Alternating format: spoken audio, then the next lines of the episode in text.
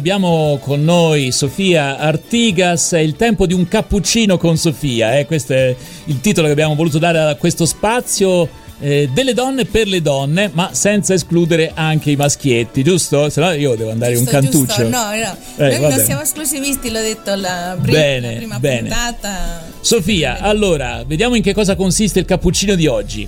Allora, eh, sì, giusto, volevo invitarvi a sedervi, a prenderci questo cappuccino, eh, ma potete prendervi quello che volete, insomma, come ho detto l'altra volta, chi preferisce il tè, chi preferisce lo espresso, l'unica cosa è prendervi questi 5 minuti con me qui a parlare del più del meno.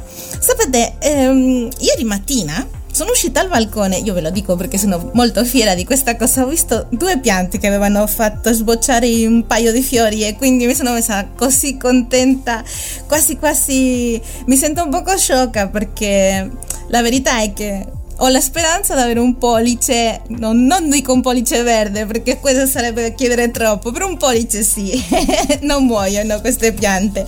Eh, volevo ricordarvi anche un pochettino di cosa abbiamo parlato l'ultima puntata eh, vi ricordate che era il tema di prendere il peso forma, ma che dovevamo ritrovare quella passione che hanno i bambini quando giocano, che si dimenticano di tutto il resto e che eh, giocano con quella passione che noi dobbiamo ritrovare con le nostre passioni, piccole passioni, per dimenticare quelle cose che ci stressano. Eh, lo sufficiente come per prendere una boccata d'aria, non è che dico di dimenticare tutto, vivere una vita parallela, ma lo sufficiente come per avere delle forze psicologiche per affrontare le nostre pesanti giornate che a volte sono veramente eh, negative eh, e dobbiamo essere pronti ad accoglierle in modo positivo, pensieri positivi. E a proposito di passioni, conoscete Alessandro D'Avenia? Eh, mi sembra che sia un insegnante di lettere eh, che oltre ad essere bravissimo con i ragazzi, ha scritto diversi libri di letteratura con dei messaggi veramente belli, positivi. Infatti ho visto anche interviste che le hanno fatto in tv, in diversi tipi di programmi, ehm, ma questo diciamo me l'ha consigliato un'amica eh, e io i consigli buoni li seguo sempre. Questo libro si chiama L'arte di essere, d'essere fragili, scusatemi la pronuncia. Ehm, il libro che mi è stato consigliato, questo qua, praticamente intrattiene una corrispondenza ideale con Giacomo Leopardi. Gli mette delle domande, eh, fa dei paragoni tra lui e i ragazzi che incontra ogni giorno questo professore Alessandro nelle, nelle sue aule, no?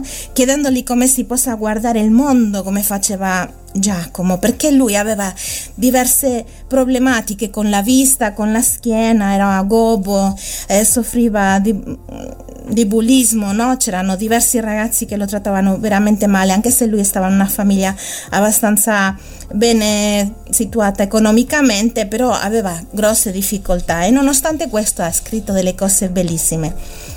Molto bello, molto profondo. Come la canzone che dobbiamo ascoltare ora è Marco Mengoni con Credo negli esseri umani. Oggi la gente ti giudica per quale immagine hai. Vede soltanto le maschere e non sa nemmeno chi sei. Devi mostrarti invincibile, collezionare trofei, ma quando piangi in silenzio scopri davvero chi sei. Prendi la mano e rialzati, tu puoi fidarti di me. Io sono uno qualunque, uno dei tanti, uguali a te, ma che splendore che sei nella tua fragilità. E ti ricordo che non siamo soli a combattere questa realtà.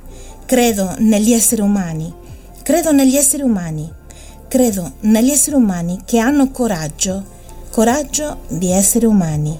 L'amore ha vinto, vince e vincerà.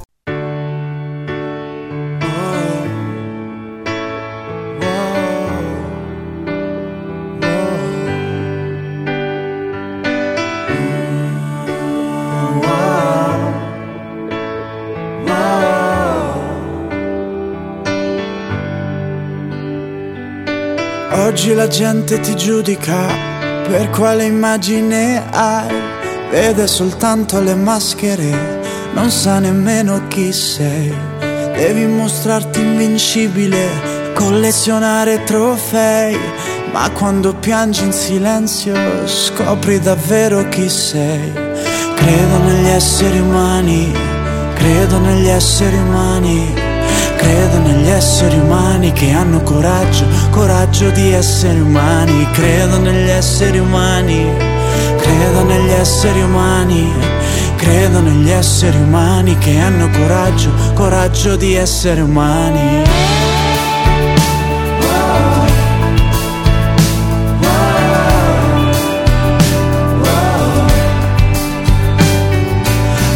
la mano e rialzati, puoi fidarti di me. Io sono uno qualunque, uno dei tanti uguale a te. Ma che splendore che sei nella tua fragilità. E ti ricordo che non siamo soli a combattere questa realtà. Credo negli esseri umani, credo negli esseri umani credo negli esseri umani che hanno coraggio, coraggio di essere umani, credo negli esseri umani, credo negli esseri umani, credo negli esseri umani che hanno coraggio, coraggio di essere umani.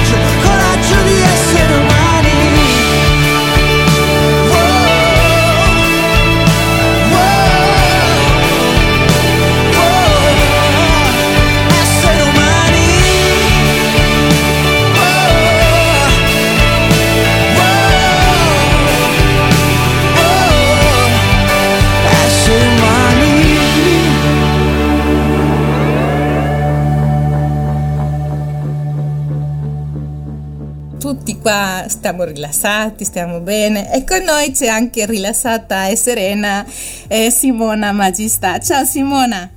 Ciao Sofia, piacere di sentirti e passare insieme questo piccolo momento con un cappuccino. A quest'ora il cappuccino? Vorrebbe dire? il cappuccino va bene sempre. Vabbè, vabbè, ok. Allora, vi parlo un pochettino di Simona. Simona è insegnante alla scuola superiore di Empoli, Enrico F- Fermi e Leonardo da Vinci e insegna italiano. Eh? Sì. E come, come, va? come va? Tutto bene ora che è finita la scuola? Eh, sì, diciamo bene. Diciamo bene, un pochino più rilassati, ma mi sembra che il lavoro degli insegnanti è sempre continuo e presente tutti i giorni, vero? Sì, purtroppo sì, continua sempre, anzi il periodo della, dell'estate, quando non c'è la maturità, c'è comunque il momento delle riformazioni, di studio, di organizzazione e del lavoro per il prossimo anno. Eh. Anche di studio personale, perché ci vuole anche sì, quello. Sì, ci vuole, eh? ci vuole per essere pronti alle sfide degli studenti. Io lo so perché tanta gente me l'ha detto che sei una bravissima insegnante, come Alessandro D'Avegna ami insegnare e arrivi ai ragazzi mm, con passione e originalità. Corrotto però, eh, come, come, scusa? Qualcuno può pensare che io ti abbia corrotto. no, cose, io posso sentirmi libera di que- dire queste cose perché queste cose non me le hai detto mai te, me le hanno detto gli altri. Quindi... Grazie, che carina, davvero. Ti Mi sento libera di poterlo dire. Chi, chi ha parlato così di me, lo ringrazio molto, però insomma, sai, non ci si sente mai abbastanza di fronte ai ragazzi, no? sembra che quello che si fa è sempre troppo poco o inadeguato, non è facile avere a che fare con i ragazzi, eh. adolescenti, insomma è, è, è, impegnativo, però è una bella sfida ed entusiasmante perché i ragazzi sono meravigliosi comunque in ogni caso, hanno sempre qualcosa da darti, da offrirti, un punto di vista nuovo, insomma eh. particolare, che è un po' quello del libro di Davenia, no? Eh, infatti, eh, Sofia, infatti. qua ci sta dimostrando che sei una bravissima insegnante perché sei questa predisposizione verso i ragazzi è tutto. È tutto. Siamo, sono fortunati. A parole, poi bisogna vedere a fatti, dai. Eh. Prima queste sono le parole, poi bisogna vedere i fatti. Eh. Passiamo, passiamo, invece a quel libro che mi hai consigliato, eh? L'arte d'essere uh-huh. fragile, da Alessandro D'Avegna. Vabbè, vediamo perché me l'hai consigliato questo qua. Allora, guarda Sofia, te l'ho consigliato perché eh, mi ha stuzzicato subito il titolo, no? mi, piace, mi, è piaciuto nel titolo suo, uh, la sua capacità di andare al di là degli schemi, di uscire fuori dagli schemi, sia per quanto riguarda proprio l- la, la fragilità, l'arte di essere fragili, mm. quando la fragilità di solito è sempre vista come qualcosa di negativo, no? e poi anche il sottotitolo, no? cioè che sarebbe come Leopardi può salvarti la vita. Mm. Leopardi, ma come? Questo che noi consideriamo pessimista e i, e i, ragazzi lo chiamano sfigato, come dice lo stesso sì. Alessandro Ravenia nel suo libro, no? Sì, sì. Ecco, allora questo vedere punto, da un punto di vista diverso, positivo, qualcosa che di solito è considerato negativo come la fragilità o sfigato come Leopardi mi è piaciuto tantissimo. L'ho letto il libro, l'ho trovato ancora più bello forse del titolo e per questo te l'ho consigliato, eh. per la sua capacità di uscire fuori dagli schemi e so che anche tu hai una sensibilità particolare in questo senso. Grazie, grazie. So che anche lo fai leggere durante l'anno scolastico ai ragazzi. Eh? Sì, sì, l'abbiamo letto una, l'anno scorso con una quinta quando appunto abbiamo fatto Leopardi e, ed è stato uno spunto poi per fare riflessioni anche personali, condurre con i ragazzi riflessioni personali perché è questa un po' l'idea, no? mm, sia del libro che della letteratura. Parti da un personaggio, da una, un, una poesia, da un'emozione, da uno stato d'animo per farti toccare, per farti arrivare, arrivare qualcosa nel profondo e farti tirare fuori qualcosa di te. No? Quindi la poesia e la letteratura che devono attraversare in fondo e non sono soltanto pure nozioni, informazioni di quello che è stato fatto cento anni fa o, o chissà quando. Insomma. E ai, ragazzi è piaciuto molto la lettura di questo libro, eh, veramente la, la, sono stati molto colpiti da questo libro, insomma è piaciuto molto. Mm. Sì.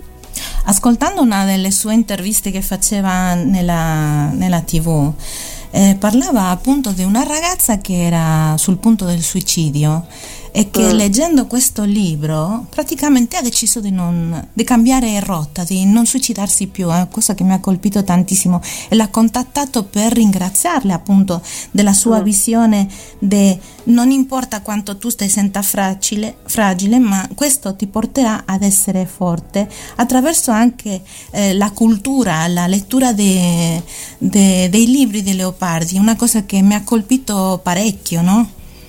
Sì, sì, perché infatti eh, in, eh, vengono fuori tutti e due questi aspetti, no? cioè questa ragazza sente che in fondo la fragilità non è qualcosa di negativo, ma invece può essere una risorsa enorme, immensa, no? eh, perché fragilità diventa sinonimo di sensibilità e di capacità di vedere qualcosa che gli altri non vedono, capacità di visione, no?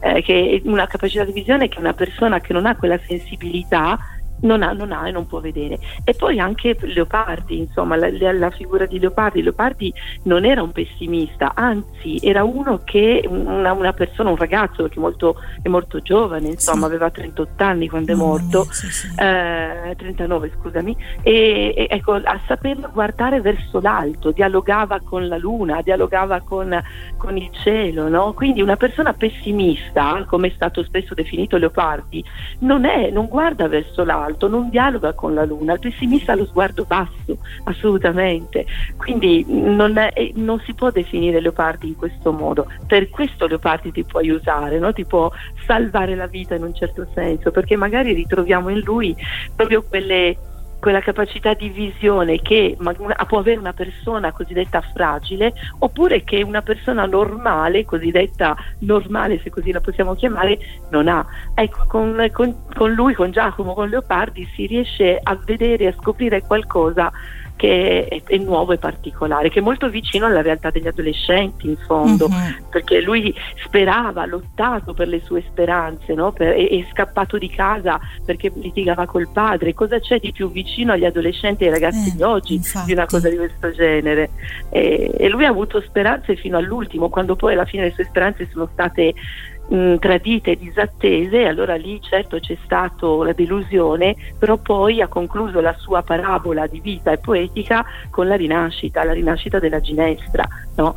Eh, quindi non è vero, non si può parlare di pessimismo leopardiano, che brutto, assolutamente no. Mm-hmm. Condivido pienamente tutto quello che dice, che dice Davenia nel suo libro, insomma. Ed è bello per questo, perché c'è l'idea della speranza, della positività sì. ed è quello che ha trovato probabilmente questa ragazza e per questo ringraziamo. Tesoruccio, eh, purtroppo il nostro cappuccino sta per finire, ma vorrei lasciare questo pensiero che avevi condiviso con me prima, il, il pensiero del vetro, la donna fragile, la donna mm. che può e che fa vedere la sua forza attraverso le lacrime, attraverso eh, il sentimento, la sensibilità e diventa bellezza, ricchezza e, e qualcosa che, può, che può fare diventare arte, qualcosa che può dif- fare diventare la bellezza di essere donne, la fierezza di essere donne, eh, nonostante questo si possa applicare anche a altre persone, ad, alla, agli adolescenti come hai nominato, anche a, a persone sensibili, ma noi dobbiamo essere fieri, dobbiamo essere fieri di essere fragili perché può diventare la nostra forza. Grazie Simona. Di niente, grazie a te. Grazie Sofia, di questo grazie cappuccino. Eh, cose belle che hai detto. Grazie di questa occasione bellissima che mi hai dato. Vi saluto e ti mando un abbraccio grossissimo a te e ai nostri ascoltatori. Ok, ci sentiamo presto. Dai, un grazie, abbraccio. Ciao, Ciao, cari radioascoltatori, vi aspetto per la prossima puntata mercoledì prossimo. Ciao.